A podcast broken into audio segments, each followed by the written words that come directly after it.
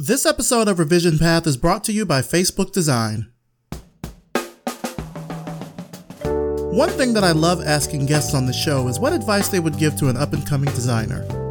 When I talked with Gabriel Valdivia, I asked him what's the best advice he's been given about design. I would say that you focus on the problem and not the solution. That's probably the best advice. You know, as designers, we often get attached to our work, and we see it almost as a reflection of ourselves, and we find a solution that we see is sexy or, or inspiring or, or really something we like to see in the world. And that kind of distracts us from signal that tells us that might not be the best solution. So if you focus on a problem and you can from there iterate on numerous solutions for that problem, then that usually leads to, to better work. Learn more at facebook.com forward slash design.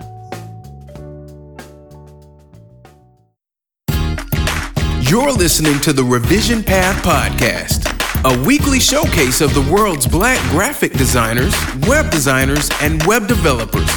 Through in-depth interviews, you'll learn about their work, their goals, and what inspires them as creative individuals.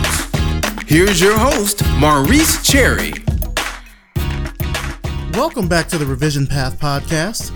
My name is Maurice Cherry, and before we get into this week's interview, let's talk about our sponsors, MailChimp and Hover. More than ten million businesses around the world use MailChimp to send email newsletters. No other email service provider is better when it comes to both functionality as well as customer service. Sign up for a free account today at MailChimp dot com. When you have a really great idea, you want to secure a great domain name for it, and that's where Hover comes in. Hover makes it super easy for you to find that domain name that you're looking for and get it up and running with no hassle and no heavy-handed upselling. So go ahead and grab yourself a domain today and use our promo code REVISIONPATH and you'll save ten percent off your purchase. Have you heard about Revolve Conference? This conference takes place October twenty-sixth through the twenty-eighth in Charleston, South Carolina, and it's the place to be for talks on experience design, business, marketing, and how they're all related. We're working with Revolve to offer Revision Path listeners a chance to win three free tickets to attend.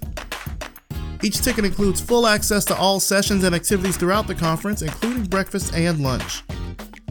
For more information on how you can win free tickets to Revolve Conference, join our Slack community. There'll be a link in the show notes. We're going to be doing a drawing for these free tickets on October the twelfth during our A M A chat, our October A M A. So if you want to make sure that you're part of that giveaway, please join our Slack community and you'll find information about that. And speaking of giveaways, we're also giving away a copy of Rip the Resume, which is a new book by recruiter Torin Ellis. If you're looking for a job, then Rip the Resume will help you become a more attractive candidate to job seekers.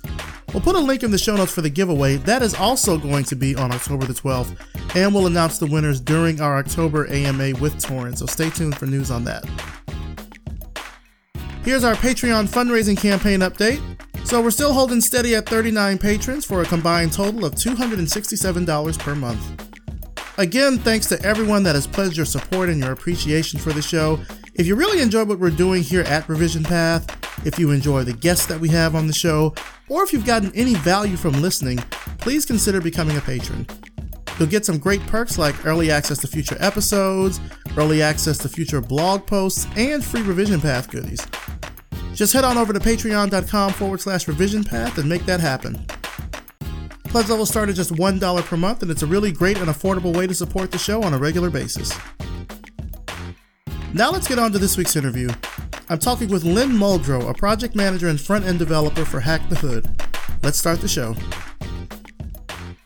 All right, so tell us who you are and what you do. Hi, my name is Lyn Muldrow, and I am a technical manager for Hack the Hood. Um, I help out with the curriculum planning, creation, and different programs for our youth age sixteen to twenty-four. Okay, so it's it's kind of, I guess, a little bit more than youth. You're also kind of helping out young adults, too. Absolutely. Yep. Talk to me about Hack the Hood. I mean, aside from just the general work that you do there, what does the organization do and how did you get started with them? Sure. Hack the Hood is a organization that helps low-income youth of color to gain tech skills. We teach a variety of different things in regards to like microaggression, programming languages, and things of that nature to students age sixteen to twenty-four. right now we are rolling out with actually year-round programming. We do have a boot camp component that runs for six weeks over the summer, but we are rolling out with a year-round membership program that allows our students to essentially get fast-tracked into the tech industry, whether through a career or education. What I do there, I am the technical manager again, so I help out with the year-round curriculum. I help to write H T M L and C S S. I help to facilitate partners coming in. We have partners like WordPress and Mozilla who have offered to come in and teach our students. So they come in and share advice and things about their companies. And I help out just with general programming stuff in and around the tech skills that we give our students. So what's kind of a regular day like for you then?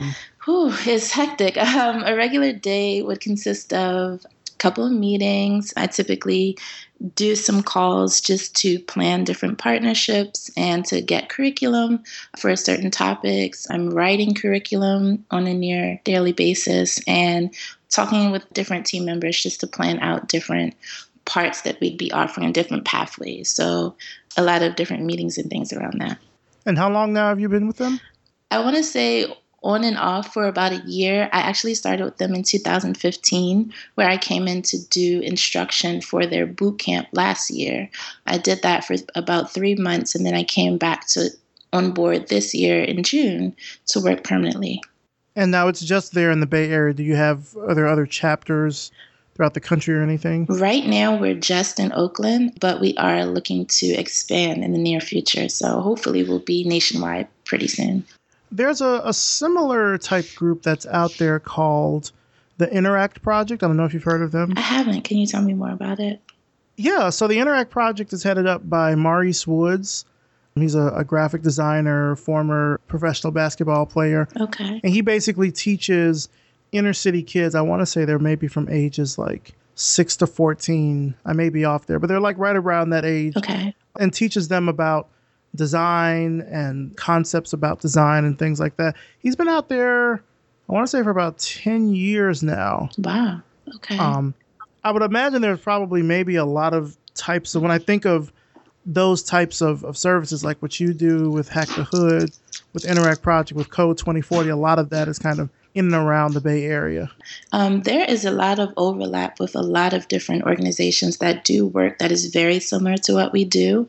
One of the ways that we're trying to actually connect with different organizations like this is to have meetups where we all come together, share our practices, and hopefully do some programming together. So I'm really happy that you introduced that program to me. I hadn't heard about it before, but I would love to reach out to them to, you know, start a conversation so that we can see how we can provide, you know, focused design programming to our students as well.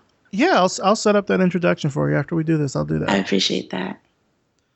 So with all these, you know, kind of different groups out there, do you feel like they are making an impact in terms of, I guess, the, the workforce or just the general perception around people of color in tech? Do you think it's it's helping?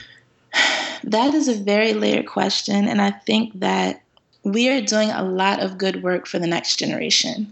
When you think about like what Code twenty forty is doing, what Black Girls Code is doing, the Hidden Genius Project and the like, we're all sort of working to prepare the next generation. And it's not to say we've given up on this one, but there are a lot of like multi-layered things that happens, you know, in workforce, you know, in the office that is going to be really hard to counteract. So I think that our focus, you know, collectively is on preparing students, you know, not only to have the skills that are necessary, but to understand the climate that they're going to be getting into. And I think in that way, we are definitely making an impact and moving students up to be ready to get in.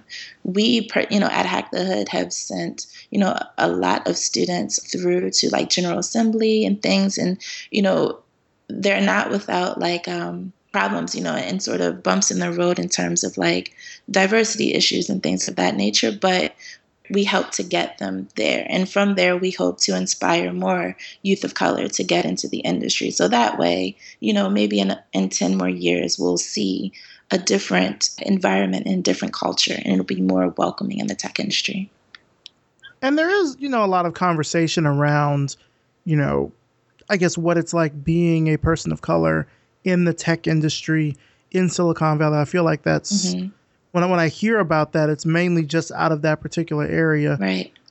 How do you get that next generation excited? I mean, I know, of course, it's through it's through programs like mm-hmm. what you're doing, but is there something else that people that are outside of that bubble can do? Absolutely. It all starts with the skills and, and the training, you know, getting students to know that it's not as hard as it seems, that, you know, programming and being proficient and that those sorts of things are they're they're um, I don't want to say easy, but uh, they're not inaccessible. I think that a lot of the work that we do is in inspiring and motivating the students to know that they have the power to create. And giving students the power to create, I think, is something that will help them to get into the industry more than they have been. So I, I think there's a lot of talk about like this pipeline issue and, and those sorts of things. And it's not so much that students aren't exposed, but it's that there's a lack of sort of motivation around getting into the industry because it feels so exclusionary. So we try to work to sort of change that. And I think, you know, people in different areas can do the same, you know, introducing, if you're a software developer and you have this knowledge, introduce it to, you know, your local Y M C A, offer to teach a class on something that you know, whether it be programming, design, or anything in the industry. Give knowledge back to students, you know, in your local high schools. And that way you're showing that, you know, I'm a person of color who's doing this, you can do it too. And sometimes that's the only, you know, that's the only source of motivation that a student will need to want to learn more or want to mm-hmm. grow. So are the students telling you all anything that they want to do? The students have such varied interests, and it always makes me really happy to see and to hear about the things they're interested in. A lot of students, we don't just have students who are solely like, I want to be a programmer, I want to be a developer, I want to be a designer. We have students who want to get into the fashion industry. I had students just this summer who were very interested. They, they had their own online stores, and they, you know, from the bootcamp were interested in doing websites for others um, and in creating e-commerce sites because of, you know, their experience in building a site for themselves and wanting to build for other people. Um, so, you know, we have fashion, we have a lot of students who are interested in like music, and we try to, you know, give students different pathways and saying, you know, you can go and be the next big rap star, but you can also be the next big rap star who really knows S E O, who builds websites for other aspiring artists and those sorts of things, so that they'll have, you know, more in their arsenal when they go and pursue their dreams. To you, what does it mean to work in tech today? And I, I say this from the vantage point of you teaching kids, but mm-hmm. also as someone who is a developer, who also works in the industry. What does that mean to you today to work in this industry? For me, I think it means to be given the space to be creative and work in an industry that is very forward thinking, that moves really quickly, and that gives you an opportunity to make an impact. Now, whether those things are actually true for everyone's day to day is very relative. Um, I think mm-hmm. that working in the space that I'm able to work in, you know, tech, but also nonprofit, gives me an opportunity to have that instant gratification of actually seeing, you know, the work that I do make an impact on other people and the ecosphere. But I think that, you know, some others may just be doing a small thing that is within a bigger picture that maybe will help in the long run. But it's not necessarily true that, you know, everyone who jumps in the tech industry is going to, you know, totally make a difference and be creative, because it's also code monkey work and, you know, just working yeah. on a single thing for months and then that thing being scrapped and having to work on another thing. So it's not all like, you know, rainbows and unicorns, but, you know, it is an industry where if you would like, you can make a difference. It's a lot of um, money in the industry too. So now, you're in Oakland. What is the scene like there just in general? I know when people think of the Bay, they think of San Francisco, they think of, you know, San Jose, Mountain View, et cetera, that area. But for you in Oakland, what is it like for you in terms of, I guess, the technology community? The tech community in Oakland is very open to me. And I think it is way more inclusive. I think that there is a sort of a spirit of activism and social justice here that colors, you know, what people do, what people are interested in as it regards the tech industry. There's a lot of nonprofit, you know, mobilization. And so there are different pathways into tech. I feel like Silicon Valley is sort of very corporate in a way, or anti-corporate, I guess, in the way that companies are run, but they're very stuffy, whereas the the companies and things in Oakland feel a little bit more open, a little bit more focused on people and experiences and things of that nature. So I've found that going to meetups and things in and around the tech industry here in Oakland is a very vast difference from going to things across the bridge in San Francisco. So it's really a welcoming, a more welcoming community, I would say, than that of Silicon Valley. But it does have, you know, the same sort of echoes because we are very close together. When did you first kind of get your first spark with technology? Like, what made you want to pursue this full time? Man, that goes way back to like being fourteen and being on A O L three point oh and being in chat rooms and talking mess, you know, and, and those sorts of things. Um, I've always sort of been a computer nerd from way back. And I was always really interested in computers, how they work, how you can create such cool things. Um, I got interested in web design back in, I want to say like two thousand seven. I was a stay-at-home mom at the time, and I really liked making profile pages and things of that nature. Black Planet and stuff were very big inspirations for me, MySpace. And I used to make pages for others. And from there, I sort of self-taught. I went on like Khan Academy and Lynda and things like that to learn. And I started doing freelance work. From freelance work, I did that for about seven years. And from there, I really got motivated to learn development. I wanted to learn how to create things on my own. Because at that, you know, when I was freelancing, I did a lot of WordPress and different other C M S platforms. So after learning sort of how to develop, it's, it just sort of went from there. And I really just, I really love um, being able to have an idea and then create it. It's a lot of power in that. Would you say that's kind of the best thing about what you do? Absolutely, yes. It's so cool to be able to, you know, just sit down and say, hey, I, I really think that there should be this in the world and figure out how to make that thing and, you know, have the opportunity to have that thing funded and then out into the world. It's really a lot of opportunity there, and it excites me. So, yeah. So what languages are you working with primarily? Primarily, I do H T M L, C S S, and JavaScript. So I work in the front end, but I also do a lot of like Ruby on Rails, Ruby, and I'm learning Python right now. So I can do front and back end, but H T M L, C S S, and JavaScript are my bread and butter. Okay. Well, I mean, that's pretty flexible to be able to, to do both. Do you find mm-hmm. that being out there, you're really using both of those skills equally? I think that because I have more of a preference for, and because I started sort of design heavy first, I use a lot of the front end skill more than I do the back. But I think there's a lot of value, again, in having knowledge of the full stack, because you're able to, again, you know, have that idea and make it, you know, from front to back. You have a lot of ownership in that. So, so you write a lot on Medium about diversity and about other issues. And of course, we're going to talk about diversity and technology. Mm-hmm. There's two posts in general that I was reading through that really stuck out to me. Okay. The first one was, this is what diversity in tech looks like, which is the latest post that you've done that I think has really started to go viral. Mm-hmm. And the second piece is, I often forget that I'm a lesbian. Talk to me about those two pieces, because I thought that was a really interesting kind of juxtaposition there. Can you talk about those two? Sure, absolutely. So the first piece, this is what diversity in tech looks like, was simply my experiences in my first year as a web developer. So it sort of talks about, you know, where I was before I started with web development, which at that time I was living in Maryland. Baltimore is where I'm from. And I was making, you know, a little bit under thirty thousand dollars as someone who was a customer support person for Uber. You know, fast forward a year, I had several different experiences in, you know, the tech industry that were racist, um, that were homophobic, that were a mixture of both.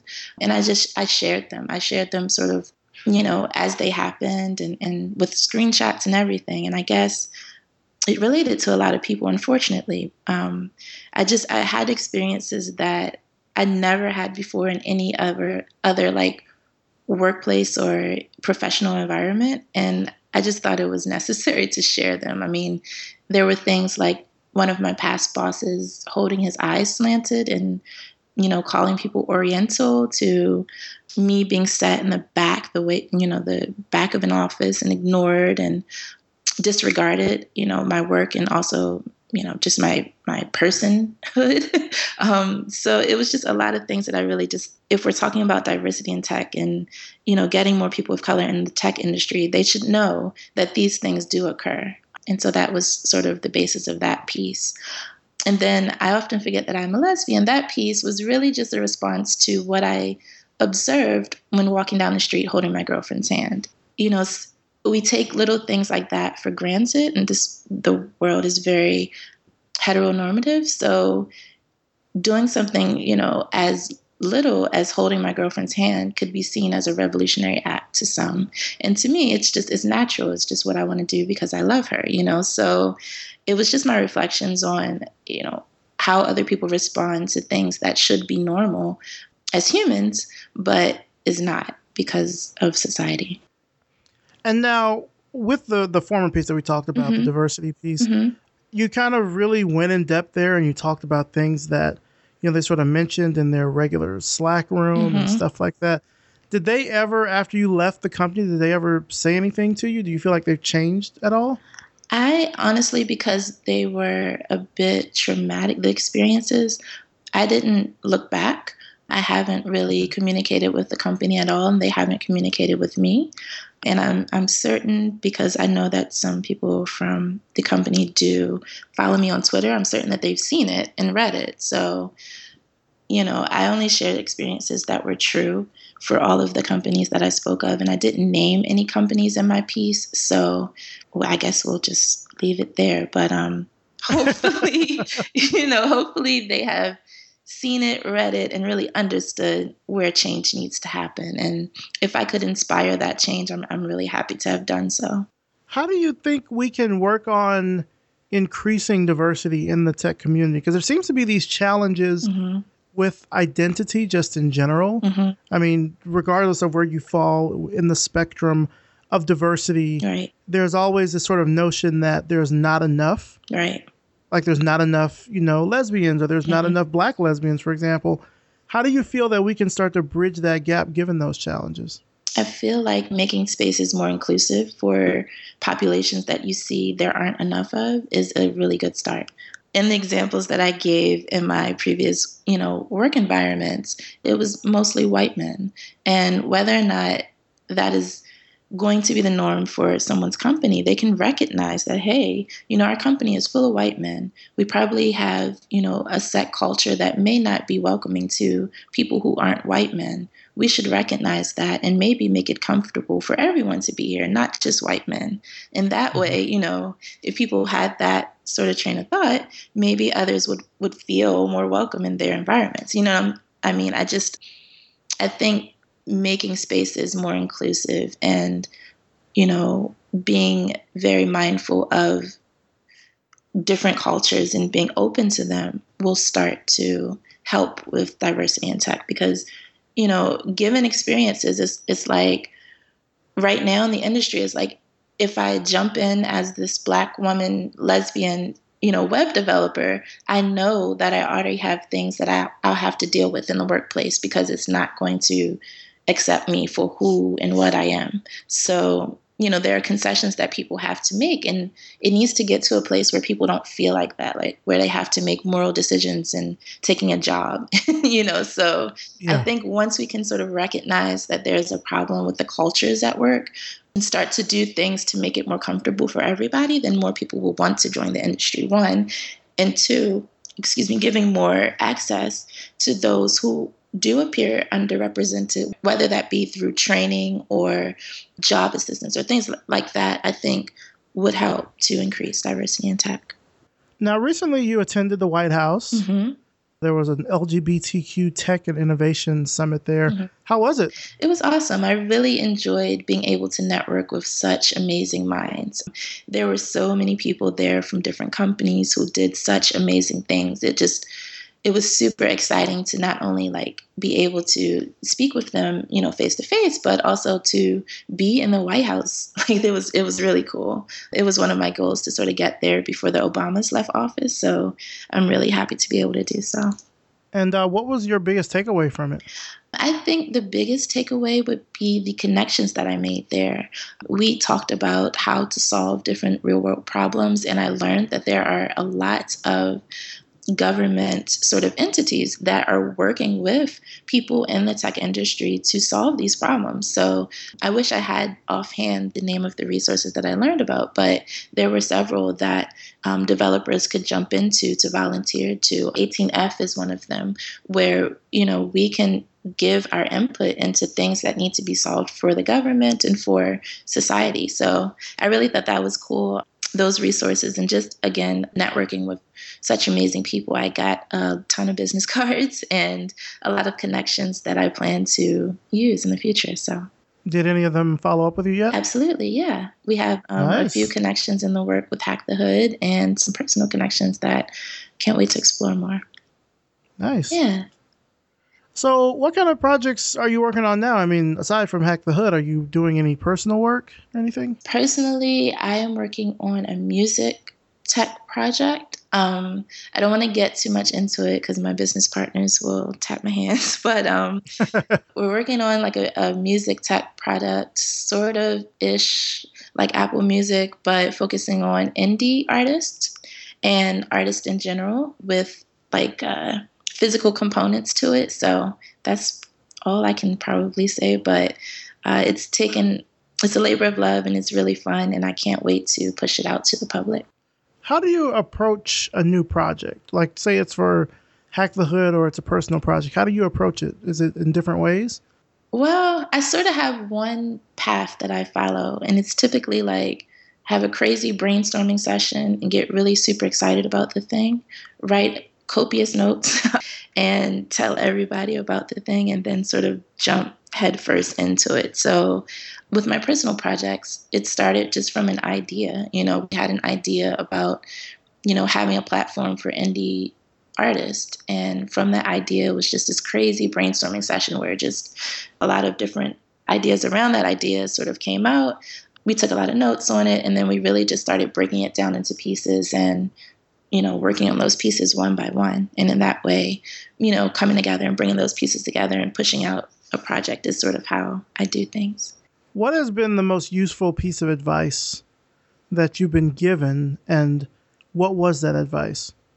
Um, there were two. And I know this is a quote that has been kicked around a lot. But when I was uh, younger, I think I was like nineteen, one of my mentors told me to be the change I wish to see in the world. And I think, again, that's a quote that has been, you know, shared widely. And it's a, a, one of those cliche quotes. But, you know, I really sort of took it to heart. And all of the things that I do, I try to make sure that I'm, I'm doing them to motivate others to do good. So I think what I'm doing with Hack the Hood really aligns with that.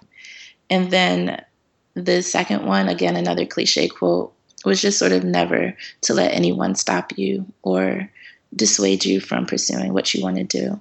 I've had such experiences uh, in the tech industry so far in terms of like, you know, interviewing and, you know, having the ex- the experience of, you know, unemployment and, and trying to push past that and being a junior developer and what that means in the industry and trying to push past that. You know, it's been a lot of times where I felt like, you know, why bother? Why why don't I just go into another industry? It'll be easier, that sort of thing. But, you know, keeping in the back of my mind that I'm doing this to inspire the next generation is what keeps me motivated and keeps me going. So I think, you know, those two quotes, be the change I wish to see in the world and, and never let anybody, pers- you know, stop you from pursuing your dreams are things that help me, you know, to keep going when things are rough or when it gets too hard or when something seems unattainable. So, yeah. What is the biggest compromise that you feel you've had to make in order to kind of get to the point in your career where you are now? and I know, Maurice, you know this from the Slack channel, but I have a bit of a mouth with me. And I have a lot of opinions about things. And the biggest compromise that I think I've had to make so far has been to keep some of my opinions to myself. There are so many ways that I think we can improve the tech industry, and there are so many different things that I think we could do to make it a more inclusive, a more welcoming industry. And I've learned to sit on some of the things that I feel we could do in order to get to a place where I needed to be to be able to motivate others. So yeah, the biggest compromise would definitely have to be my activist spirit. But in it all, I think I'm, I'm you know, moving forward so that I can, again, reach back and help others who have helped me and, and to motivate others to get in the industry. Yeah. So I don't know. I feel like once I, I turned thirty, that whole, you know, just B S meter mm-hmm. just shot up to one hundred. In fact, like yes. you can spot it when it's coming mm-hmm. a mile away from people. You just don't have the time to deal with people's extraness mm-hmm. when it comes to things. You know, sometimes you just need to get the work done. You don't need a life story behind it. Because what they tell you in the industry is, you know, be yourself. Right. Let your personality shine through. But is that something that we can afford to do and still get work? Absolutely like, not. Yeah. We can't curse people out on Twitter no. and then get a promotion. Or or the or another example that was in the, the piece was um you know, we can't pose nude and then get awards. Like absolutely not. We're held, which which has happened. You know, we're held to a different standard. Yeah, exactly. We are held to that Papa Pope. You know, you have to be twice as good to get half, half as what they have thing. So, you know, no, we can't be ourselves. And there's this big push to be your authentic self at work and that sort of thing. And I think that's a great push, but it's not realistic. Because we won't be accepted as our authentic self. And to be accepted sometimes means a paycheck, you know? So it's like, yeah. you know, you have to sort of conform to industry standard, this and that, to be able to be seen. And once you're able to get to a place where you can be yourself, you know, then then you should do that. But I feel like the industry is, is there's a bunch of privilege that others have that we don't. And so we do have to be sensitive to that. So I think, you know, being in relation to that blog, being a weird designer is cool, but being a paid designer who is able to get to a place where they can be weird is, is a little better. So, yeah, yeah, absolutely. I mean, because like you said, you just sometimes you have to, I don't know, swallow your pride in order to get exactly that check so you can pay the rent or so you can eat or something. Right, exactly. Or something like that. It sucks that you have to compromise that way, but it's this is what it is right now, you know, and it's not different from other industries. So right. I think, you know, just. And, and I mean, for, for people that are listening, I want to be, you know, what, what Lynn and I are talking about, mm-hmm. I want to be clear. We're not talking about, you know, going to work and, you know, clearing everything off the desk and being like raging angry or anything. Right. But I think we all know that it's sometimes just not set up for us to bring ourselves to work one hundred percent. Right. I, I know when I was a kid, and I would, I probably just saw this from my mom. I mean, she certainly had how she acted at home mm-hmm. and how she acted at work. She had a different tone, demeanor, everything at home. And then at work, it was completely different, yep. different voice, different mannerisms, just completely different. And I saw that. And even when I went to go, you know, work at places, I always felt like there was, there were certain parts of me that I could bring to work. Right. And there were other parts that I either was not comfortable with bringing to work mm-hmm. or I just, just didn't, for example. Like I know that there's this big thing about, you know, when you work at places, you want to be friends with your coworkers. Right. And I've always just saw my coworkers as coworkers. Exactly. If we're friends, that's great. That's like icing on the cake. Mm-hmm. But like, I don't have to like you to work with you. It helps. Yeah. But it's not a, a requirement. And so I would go to work and do my job and go home. Mm-hmm. And that's it. But then, you know, it comes around. It's like, oh, well, Maurice is not a team player. Right. And, exactly. And Maurice isn't this and that. And I'm like, because I'm not. Like sitting around talking about last night's whatever. Exactly. I mean, I came to work to work. Mm-hmm. It, and I don't know if that's like learned behavior that I just saw from my parents or if this is just kind of how the the work society is set up. You know, it's it's weird like that. Yeah, it is super weird. And especially in like Silicon Valley and stuff, they expect you to be within the culture that they've set. So like if the culture is like casual Fridays and taco Tuesdays and free beer Wednesdays, they expect you to participate in all of that. And if that's yeah. not who you are, you know, if you're not a free beer Wednesday type of person, or if you just don't feel like, you know, being all smiley and stuff, you know, when that's not really, you know, what you came to work to do, then you shouldn't have to feel that way. But that is how, you know, that culture sort of tries to push you to be that way. In the Medium post, I, I mentioned, you know, a lot of times there would be times when the the bulk of my coworkers would go out to lunch, and they would go to places that I don't, you know, eat at, and they would invite me to these places, and I'm like, but I've expressed that I don't go there. And so the perception was that I was being sort of like antisocial when it mm-hmm. wasn't that way. So, you know, it's it's just it's different ways of being yourself, I think, because we're in a field that promotes creative work, but we have to be mindful of, you know, the cultures that we're in. And there's a lot of code switching that happens, and it's just a fact of life. So not to be negative about the industry, but yeah, yeah, it's what it is. Well, no, that's true. It's, that's, you know, that's yeah. what it is. Now you have, have kids, right? You have two kids. I have two kids, age four and eight, Aaron and Ayana. Yeah.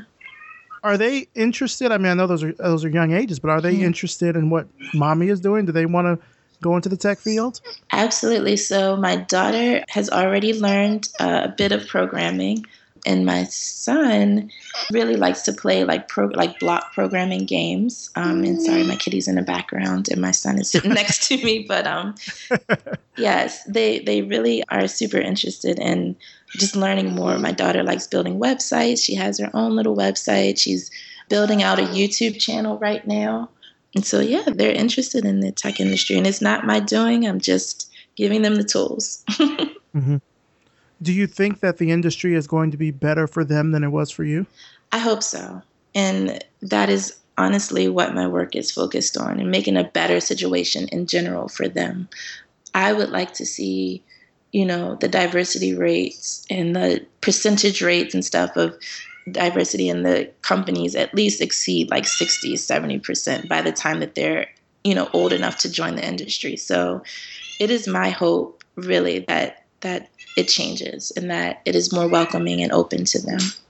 What are you kind of excited about at the moment? I mean, it could be something you're working on that at work right now or anything. I'm really excited about the personal project that I'm working on. I'm also really excited about South by South Line. I don't know if you heard about it, but it's like a one-day music festival or something at the White House. Yeah, it sounds really cool. So it's definitely something that I hope that I'll be able to get to. And just excited to see what's coming. I'm really, really excited about A R, V R. I'm glad that everyone else is sort of jumping into it. I've been a virtual world nerd for like ten or eleven years now. Okay. So I'm really glad to hear that there's been more development in that space, and just excited to see what's happening next. And when you say A R, V R, you mean augmented reality, virtual reality? Yes.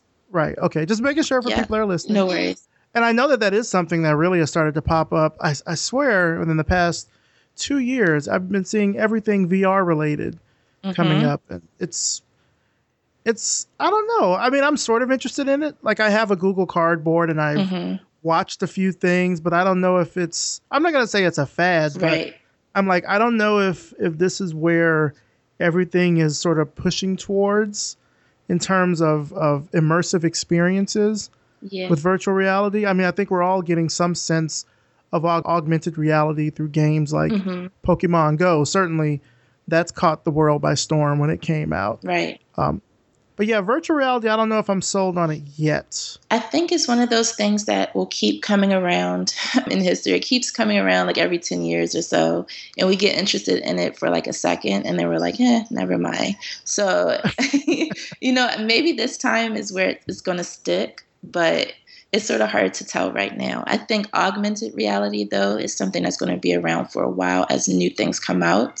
I've been really closely following it, and I've seen like apps that will tell you as you're walking down the street, you know, the prices and the menu list of things, you know, popping up in front of your face as you walk down the street, for instance, or different apps that are useful and that will give you information on the fly without you having to Google now, just, you know, those things popping up. I, I would hate for it to get to, what's that movie, Idiocracy? I would hate for it to get to that level, but I do see like the uses in it right now. And I see that there's a lot of like, you know, V C funded stuff happening around it. So I think that that's going to stick. V R, not so sure, but we'll see. Yeah, I know when I go to restaurants now, mm-hmm. I'll get a little Google notification. They just, they already know where I am. Mm-hmm. And they're like, here's the menu. I'm like, I didn't tell you where right. I'm at. Right. And that's the, I didn't do G P S directions. Mm-hmm. How do you know that I'm here? You know, it's, yeah. It's a little freaky, but it's, it can, I can see where it could be useful. Exactly. And I would imagine out there, it's probably tenfold oh, what it is here in the South in terms of just the number of services mm-hmm. and, and things like that. There's so many services popping up like every day. So many apps that I've downloaded and tried that are different, but they they offer like different information and stuff like that, but they're all really cool. I hope that, you know, there's more innovation that happens from other places in the country, please, because not all of the, you know, super smart people are in Silicon Valley. There are people everywhere, people of color. I hope we'll start making more A R, V R things so that we have things that reflect our experiences. Yeah, I hope there's more innovation around the country. For a long time, and it's it still is the case, mm-hmm. you know, people look at Silicon Valley as the destination. Like, that's where mm-hmm. everyone wants to end up being. I mean, you moved out. How long has it been since you've been out there? I just moved back out here in June, but I was here last year in San Francisco. So, yeah. Okay. Mm-hmm. So do you feel like it's just a different atmosphere there than somewhere else when you're trying to do the same kind of level of work? I feel like if you want to build an app, and have an app company, or if you had a, have a product idea that you want to get off the ground, here is where you need to be. I feel like there is just so much more opportunity for you to get venture capitalist funding. There's so many more opportunities for you to bump into or network with people who can get your business idea off the ground here. This is not necessarily the place where all innovation happens, like I said, and where all the good ideas come from and that sort of thing. I totally believe that is false. um, but I do think that if you want to get your idea going, or if you want to really see some traction quickly, here is the place that you, you'd want to be, if not just for networking or being around other people who are in that same mindset. I've seen a lot of people, people from my class, at General Assembly, people, you know, around me that have had an idea and have gotten it funded within like the span of a year and are currently like working on that project. And it was just from like an idea. And, you know, how many people around the country have great ideas and, you know, have been working on them for years, but have not, you know, like seen any traction. You know, I think that it's, it's a great place for that here. Um, but I would debate, you know, that this is the place where all ideas happen. They can happen anywhere. I think that here it's just easier to get them off the ground. Yeah, it sort of sounds like it's just a big accelerator for anything that you're trying to do. Exactly. Yeah. Do you feel that that is also the case when it comes to diversity efforts? Because I, I hear a lot of diversity stuff coming out of the Bay, which it feels kind of weird that it's coming out of a place where there's so little diversity just in terms of demographics. Exactly. If, if that makes any sense? It does, yeah. I think that there is a lot of good motivation to change and to promote diversity in tech in a real way, but there is mm-hmm. not a lot of good action behind that motivation. And I think that because we have a higher concentration of tech companies and the big names here, there's more motivation. And because those numbers are public, there's more motivation to rectify them.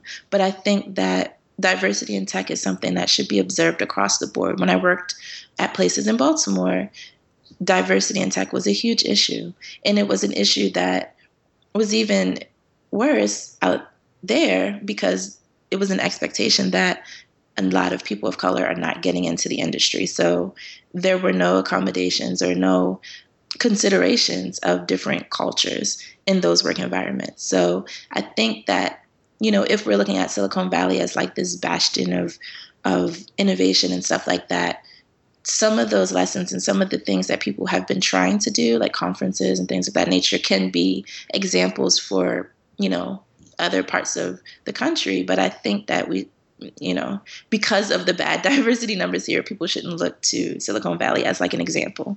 Um, I think that you know, just having considerations of personal bias and considerations of bias in the workplace and things are great starts. Um, it doesn't have to be examples from here, because I think that we have a problem with diversity here that we need to work mm-hmm. on in-house before we can like motivate the rest of the country to do the same. I see. I, yeah. I I'm glad you, you answered that in a very political way. I know exactly what you meant, yeah. but I'm I'm glad you answered it that Thank way. you. Thank you.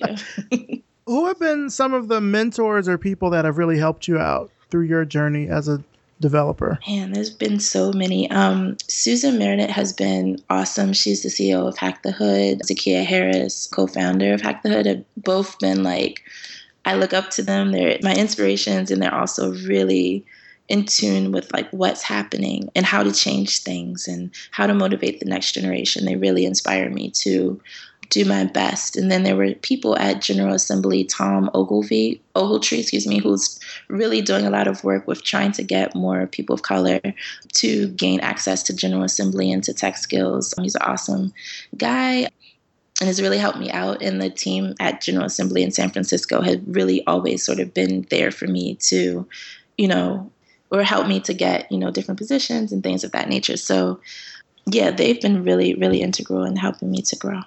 What do you think you would have done if you never went this route? If you just weren't that interested in development or you never kind of stumbled into it, what do you think you'd be doing? Hmm.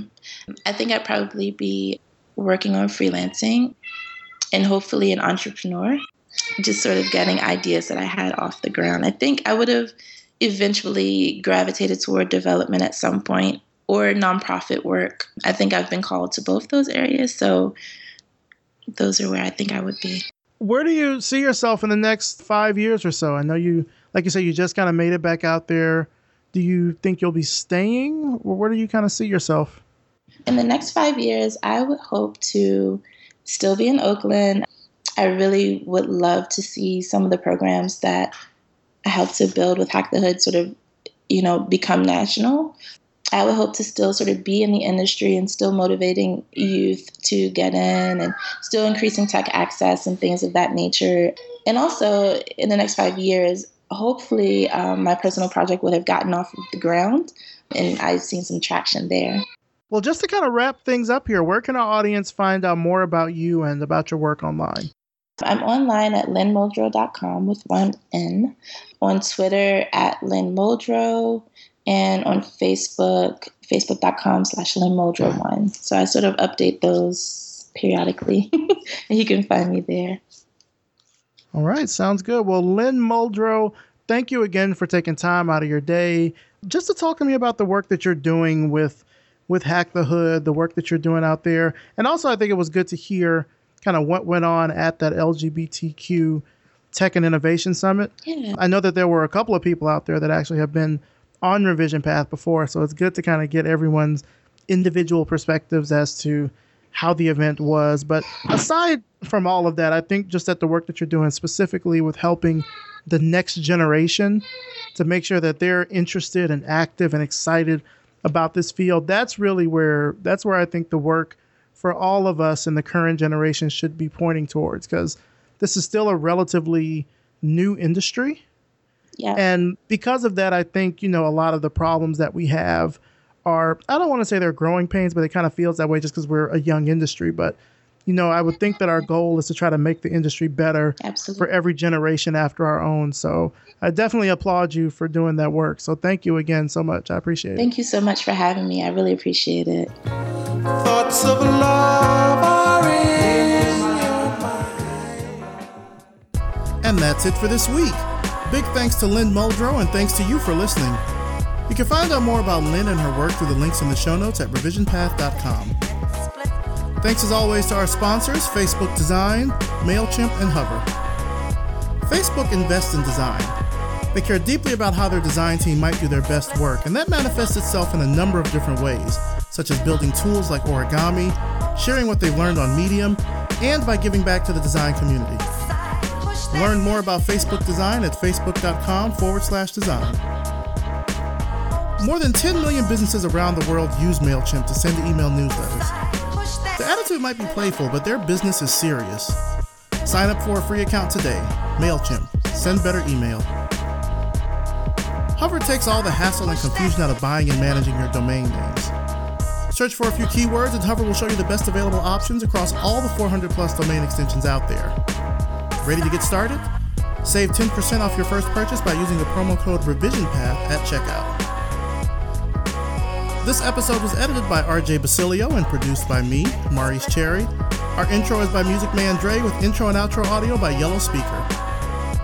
If you like this episode, please do me a huge favor. Leave us a rating and a review on iTunes. It only takes a minute or two, and it really does help the show by bumping us up in those iTunes rankings for design podcasts, and I'll even read your review right here on the show.